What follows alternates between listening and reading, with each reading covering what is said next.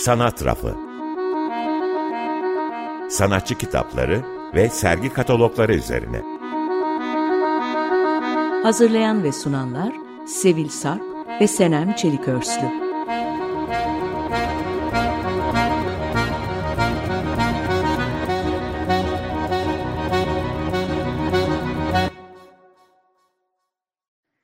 İyi akşamlar, ben Sevil.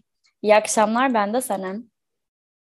15 ee, günde bir Açık Dergi kapsamında e, sunduğumuz Sanat Rafı programında birlikteyiz.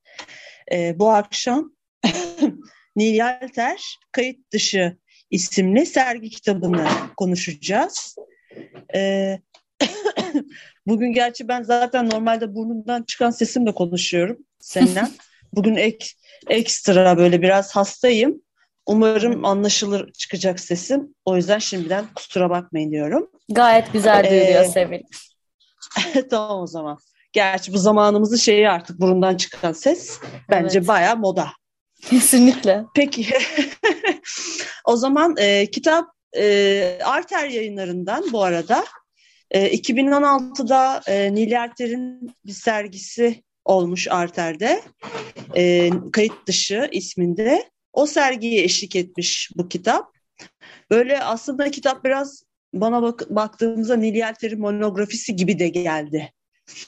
Ee, sanki şey belki de e, küratörü Eda Berkmen'in açıklamasından dolayı da böyle hissedebilirim. Nil Yelter'in ilk galiba, ilk demeyeyim, e, galiba demeyeyim, ilk kapsamlı solo sergisiymiş hani bu yani onun tüm işlerinin olduğu bir sergi pardon. Hı hı. O yüzden kitabı da biraz bana böyle sanki Nil Yelter hakkında derli toplu bir yayınmış gibi geldi. Türkçe yayınmış gibi. Evet evet o kapsayıcılığı ee, kitap... var gerçekten Sevil. Değil mi? Evet ben bakarken böyle fotoğraflarıyla, yazılarıyla, üzerine konuşulanlarla evet. öyle geldi diyorum. Ee, kitap İngilizce ve Türkçe çift dilli yine devam ediyor. Arter yayınları öyle. Ee, editörü Süreyya Evren. Tasarım Okay Karadayılara ait. ee, şimdi kitapta e, beş yazar e, yer alıyor. E, detaylara girmeyeceğim ama burada ben özellikle e, Eda Berkman, serginin küratörü Eda Berkman'in yazısından yola çıkıp biraz sanatçıyı anlatmaya çalışacağım. E, bu beş yazar da kendi baktığı yerden e, Nilerder'i anlatmaya çalışmış ve sergiden ve işlerinden bol fotoğraflar var. Rahat bir kitap. Okuması da, izlemesi de, karıştırması da rahat bir kitap. E, kayıt dışı ismi bildiğimiz üzere hani resmi belgelerin haricinde kalan her şey. İşte kişi, bilgi, eşyalar veya mülkler. E, Nillerter'in de bu anladığım kadarıyla e, sanat hayatı boyunca hep ilgisini çeken bir durum. Kayıt dışında kalan her şey ilgisini çekmiş. Hatta şimdi Nilgerter'i okurken kendisinin de aslında kayıt dışı bir sanatçı olduğunu anlıyorsunuz. Çünkü Nilgerter'in kabul görmesi çok uzun sürmüş. Biz bir ara Tosun Bayrağı konuşurken de galiba Nilgerter'i anmıştık. Hı hı. Ee, kendisi aslında şöyle önemli biri, öncü biri farklı e, medyalar kullanarak e, medya e, kullanımında öncü bir kişi. Yani 1900 şöyle bir dakika kitapta söylüyor. Heh, 1973'te video deneyleriyle başlıyor işlerine. 90'larda da ilk ev bilgisayarlarında kendi ev bilgisayarında programlama, kendi kendine programlama yapmayı öğrenerek de evet. e, işler üretiyor. Türkiye'de de e, bu alanda sanki ilk gibi çalışan. Evet Sevil bir de yani söylemeden geçmeyelim. 70'lerdeki hani Fransız feminist sanat hareketinin yansımalarını çağdaş sanata hani e, başlangıcında da öncülük eden bir sanatçı var aslında karşımızda. Evet kendisini Marksist, feminist ve göçmen olarak tanımlıyor. Ee, 70'lerde e, Nilyarder'e şey derlermiş. E, sen sanat yapmıyorsun, siyaset yapıyorsun. Yani çok erkendi diyor benim yapıtlarımın e, çağdaş sanat alanına dahil edilmesi için diyor. Bunu kendisi de belirtiyor. E, işte bu işte kayıt dışından yola çıktığımızda genelde çalışmaların içeriğini işte korsan mekanlar, baskılanmış duygular, gizli gerçekler. Yani otoritenin kitleler üzerinde kurduğu gücü muhafaza etmek amacıyla mekan, beden ve bilgiyi kontrol altında tuttuğunu farkında ve dışlanmış olanı işlerin odağına alır. İşte işçiler, kadınlar, göçmenler özellikle bu başlıklarda e, çok çalışır. E, kendisi Kahire doğumlu 1938. 4 yaşındayken İstanbul'a geliyor ailesiyle ve 1950'leri İstanbul'da yaşıyor.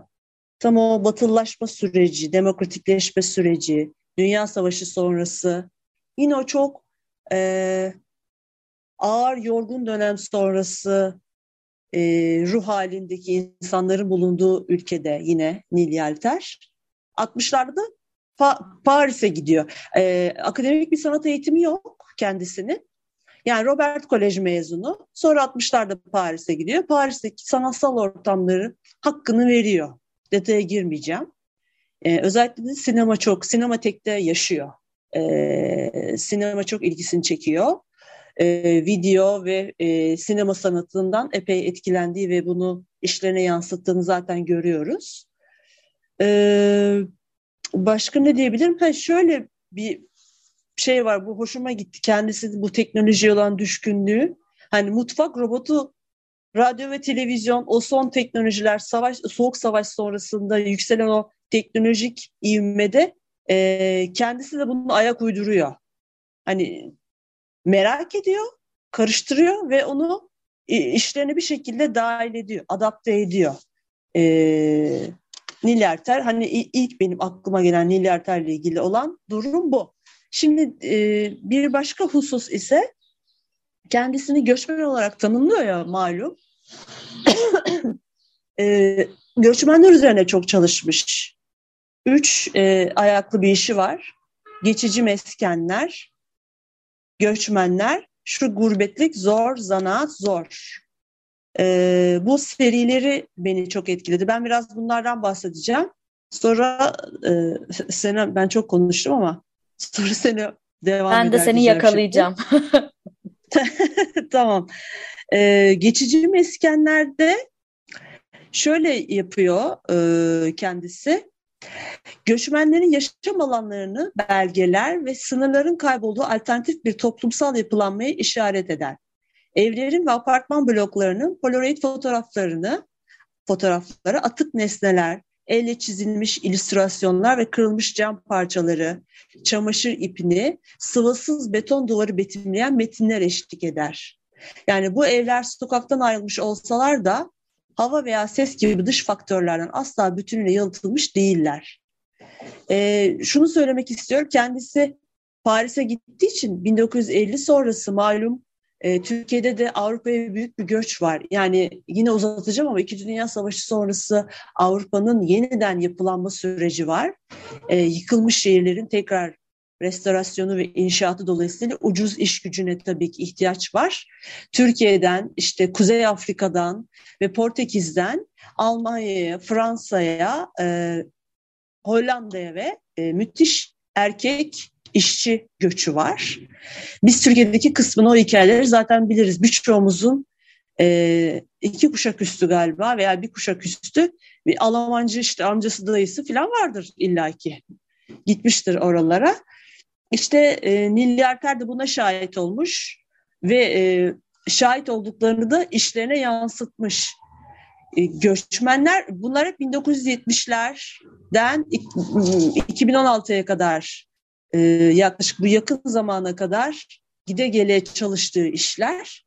Göçmenler videolarında ise sınırı geçme, kalacak yer bulma ve tehlikeli koşullarda çalışmanın zorluğunu e, ele alır videolarında. İşte bir kadın küçük küçük çocukları ve bavullarıyla birlikte çamurlu bir ormanda yürüyerek Fransa'ya nasıl geldiğini anlatır. Veya bir işçi işte sentetik elyafta çalışıyoruz. Bunlar 5-6 yılda kansere ve akciğer hastalığına neden olur diye anlatır. Ee, yalnız göçmen kadınları da özellikle ele alır. Çünkü göçmen kadınların aslında hemen hemen bir hiç olduklarını, eve hapsolduklarını çocuk doğurmak ve evi idare etmek işleriyle sınırlı olduklarını e, videolarında gösterir. Şimdi ben bunları okurken bunları 70'lerde yapmış Nil. Hala çok aslında yine güncel göçmenlik, evet. e, savaşlar, kapitalizm oldukça. Bu Keşke hareket, güncel olmasa ama ne yazık ki hala güncel. Hala güncel evet biz de yaşıyoruz işte. Hatta evet. bu e, gurbet, şu gurbetlik zor zanaat, zor işi Niş şöyle yapıyormuş Niliyarder. Küratörü Eda Berkmen'le söyleşisinde de bahsediyor. Ee, o sergisini yaptığı yerde mutlaka bir gerilla eylem tipi olarak bir afişleme yaparmış duvarlara. Yani o işinin bir parçasını duvara yapıştırıp üzerine şu gurbetlik zor zanaat zor yazarmış. Tepkileri merak edermiş. Avrupa'da yaptığında yırtılıp atıldığını görüyor. Hani doğuda yaptığında o afiş daha bir uzun süre kalabiliyor. Ee, bir de böyle bir yanı da var. Yani sokağa taşmayı, farklı mekanları kullanmayı da seviyormuş sanatçı. Ee, şunu da belirterek uzatmayacağım. Bu da hoşuma gitti. Video röportajlarında dramatik çerçeveleme ya da duygulandırıcı müzik kullanmıyor Yelter. Yani kişilere saygıyla yaklaşıyor. Ee, şöyle söylüyor kendisi. Bu tür çalışmalarda her zaman ne yaparsan yap bir kişinin imajını çalıyorsun. Ben bunu elimden geldiğim kadar namusluca yapmaya çalıştım. Kendisini yani yönetmen olarak konumlandırmamaya dikkat ediyor. Hiçbir otorite figürüyle özdeşleşmiyor ve insanları manipüle edilen özneler konumuna düşürmekten de kaçınıyor. Bu çok hoşuma gitti. Ee, Benim anlatacağım Milyarder... işte bunu destekleyecek aslında Sevil. Evet. Birazdan Halime, anlatacağım iş. Evet, evet, Rahime, evet, evet. evet. Kes, Rahime pardon, evet. Rahime değil Rahime evet. Yani Nilüfer'in e, aslında biz şimdi Senem'le kitabı okurken demin de dediğin gibi içerik hala çok bildik, çok tanıdık. Hı hı. Ama Nilyarter neden Nilyarter? Ö- önemli bir isim hakikaten ilk bahsedenlerden. Hem teknik anlamda hem içerik anlamında. Ee, şimdi ben böyle göçmenler vesaire deyince buraları okurken kulağımda iki şarkı vardı, iki ses vardı. Birini seçtik. Ee, yani hala devam eden, iş için yurt dışına giden insanlar, bizden de hala göç eden bir sürü arkadaşımız var. Ülkeyi terk eden, giden, ekonomik nedenlerle, siyasi nedenlerle de tabii ki de. Ee, o yüzden de bu şarkı tabii tüm bu duruma bana şey yaptı, e, işaret etti. Yeni türküden, ben hemen parçaya girdim pardon, şarkıyla ara veririm sonra da seni bir dinleyelim, hep ben konuştum. E, yeni türküden e, Gurbete Kaçacağım dinliyoruz. Senem ve Sevil'de sanat rafı devam ediyor. E, ufak bir hatırlatma yapmak istiyorum tekrardan. E, Sevil'le bahsettiğimiz işlerin görsellerini Sanat Rafında isimli Instagram hesabımızdan paylaşıyoruz. Paylaşmaya da devam ediyoruz. Bizi dinlerken belki bir yandan bakmak keyifli olabilir. Ee, şimdi sergiye genel bir bakış ardından e, kitapta bize aktarılan işlerden bir tanesini anlatmaya çalışacağım. Yani Sevil Nilyalter'de e, katılır mısın tam olarak bilmiyorum ama sanki bir nevi bir görünür kılma derdi karşımıza çıkıyor. Ee, evet, evet, kesinlikle. E, Bununla da alakalı serginin başlığı da zaten aslında buna da gönderme yapıyor. Ee, kitabın e, yani yayının ilk metninde Eda Berkmen'in e, serginin küratörünün kaleme aldığı metni e, iki paragrafını okumak istiyorum çünkü açıklayıcı olacağını düşünüyorum. Kayıt dışı terimi resmi belgelerin haricinde kalan kişi, bilgi, eşya ya da mülkleri tanımlamak için kullanılır. Bu tanım eklemlendiği şeylerin üst yapılardan gizlendiğini ve bu sebeple denetlemelerin mümkün olmadığını ifade eder. Kayıt dışı kalanlar otorite tarafından fark edilirse yargı, ceza ve düzenlemeye tabi tutulur, kontrol altına alınırlar. Bu terim Nil Yalter'in çalışmalarının içeriğini oluşturan göz ardı edilen kişilere, korsan mekanlara, baskılanmış duygulara ve gizli gerçeklere işaret ediyor. Yalter otoritenin kitleler üzerinde kurduğu gücü muhafaza etmek amacıyla mekan, beden ve bilgiyi kontrol altında tuttuğunun farkındadır ve dışlanmış olanı işlerinin odağına alır. İşçiler, kadınlar ve göçmenler başta olmak üzere toplumun görünmeyen üyelerinin varoluş mücadelelerini ve yaşama alanlarını kayda geçirir. Baskı altına alınan ya da basite indirgenen arzuları ve düşünceleri keşfe çıkar. Yalter'in Kayıt Dışı adlı sergisi de resmi tarihte yer verilmeyen bu öznelere gönderme yapıyor. Ee, aslında Sevil'in söyledikleriyle paralel oldu. Ee, bu kapsayıcı e, açıklama, tanımlama ardından bir yani rahime işini incelediğimizde hepimizin kafasına daha e, yerli yerine oturacak bazı taşlar gibi düşünüyorum.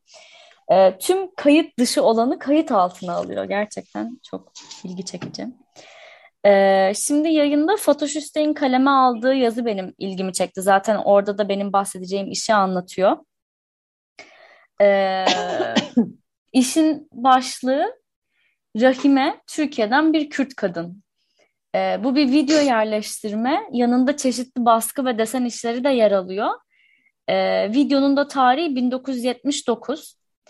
E, videoda e, Türkçe ve Fransızca duyuyoruz. E, konuşan kişiler Türkçe konuşuyor. Anlatım Fransızca yapılıyor ve altında da İngilizce altyazı var. E, birbiriyle ilişkili üç kadının hikayesi anlatılıyor. Baş karakter olan Rahime'ye odaklanıyor video. E, videoda e, Rahime'nin teyzesinin hikayesiyle başlıyor. Ee, o da şöyle bir hikaye. Kendi 10 çocuğunun yanı sıra hizmetçi olarak çalıştığı zengin ailenin çocuğuna e, bakmasının e, anlatısıyla başlıyor.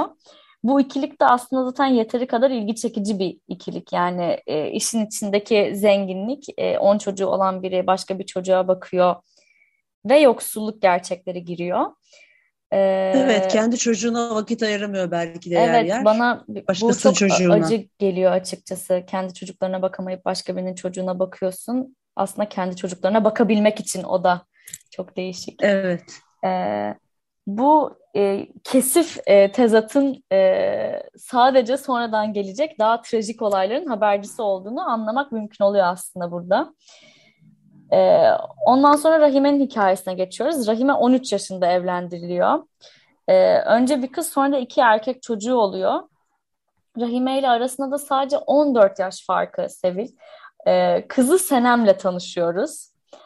Ee, Rahime şöyle diyor videoda hatta ben de kızımla beraber büyüdüm diyor. Ee, Senem de yoksulluktan doğan zor koşullar yüzünden okula gidemiyor. E, annesi gibi hizmetçi de olmak istemiyor. Fabrikada çalışmaya başlıyor. Bir tekstil fabrikasına giriyor. E, aynı şekilde kendisinden önceki kadınlar gibi e, onun için ataerkil gerçekliklerin e, belirlediği e, yolda e, ilerliyor ve o kadar da aslında kurban gidiyor. Şöyle oluyor da e, çok gençken onu saplantı haline getiren bir akrabası var. Ona aşık olduğunu söylüyor. E, ama e, Senem de evlenmek istemiyor. Evlenmek istemediğini duyan kuzeni de e, önce Senem'i sonra da kendisini çekip vurarak öldürüyor. E, anlatının devamında da bu çok ilginç yerlere gidiyor. 40 dakikalık bir video diye hatırlıyorum. Kendi çocuğunun ölümüyle e, yüzleşen Rahime'nin e, hayatında sonradan e, Amerikan hastanesine girmesiyle ilerleyen bir anlatı var. Orada hasta bakıcı oluyor. E, bunun aslında hasta bakıcı olmasının sebebinin de e, ölümü daha yakından gözlemlemek istemesi olduğunu söylüyor Nil Yalter. E, bu arada şeyi atlamış olmayayım onu tekrar söylüyorum. Amerikan hastanesine önce hademe olarak çalışmaya başlıyor sonra hasta bakıcı oluyor. Evet yani aslında bu videonun genelinde vurgulanmak isteyen bu trajedileri arka arkaya e, izleyiciye sunulmasının sebebi de e, oradaki geçici meskenler trajedi, trajedisine dikkat çekebilmek. Yani büyük resimde bunun bir konut sorunu, dil sorunu, istenmeme, e, bir e, dışlanma sorunu, cinsiyet sorunu olduğunu görüyoruz aslında. E, çünkü belki de Rahime'nin hikayesini dinliyoruz, teyzesinin hikayesini dinliyoruz, Senem'in hikayesini dinliyoruz. Ama onlar da kendilerinden önceki kadınlar gibi e, bu kaderlere kurban gidiyorlar. E, Moralim bozuldu çünkü yine değişen bir şey yok diye dinliyorum. O kadar güncel Gerçekten ki. evet çok da e, üzücü de yani öyle baktığımızda değişen bir şey olmaması ne yazık ki hala güncel olması bu konuların. Ee, Yani belgesel e, belgeselde e, deneysel bir üslup da var. E, ge geleneksel akışı bozuyor. Yani bunun bunun üzerinden de aslında geleneksel düşünce tarzını bozmak için bir girişim yapıyor. Öyle algılanabilir gibi düşündüm. Ee, buradaki hani e, gelenekseli de bozmak gerekirse hani e, kök bu kök salmış anlatıları artık bozmak, kırmak, e, o çoklukları özgürleştirmek gibi. Hmm, bir de şöyle bir şey var. Burada kadınların hayatlarına dair e, evrensel bir hakikate yani tek anlatıya ulaşabilirmişiz gibi bir genelleme yapmaktan da kaçınalım. O da kaçabileceğimiz bir şey.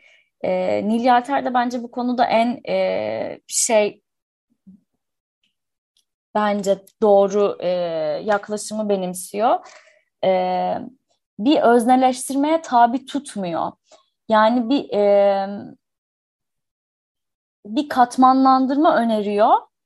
E, tekilliklerin de bir çoğulluk olarak temsilini sağlıyor.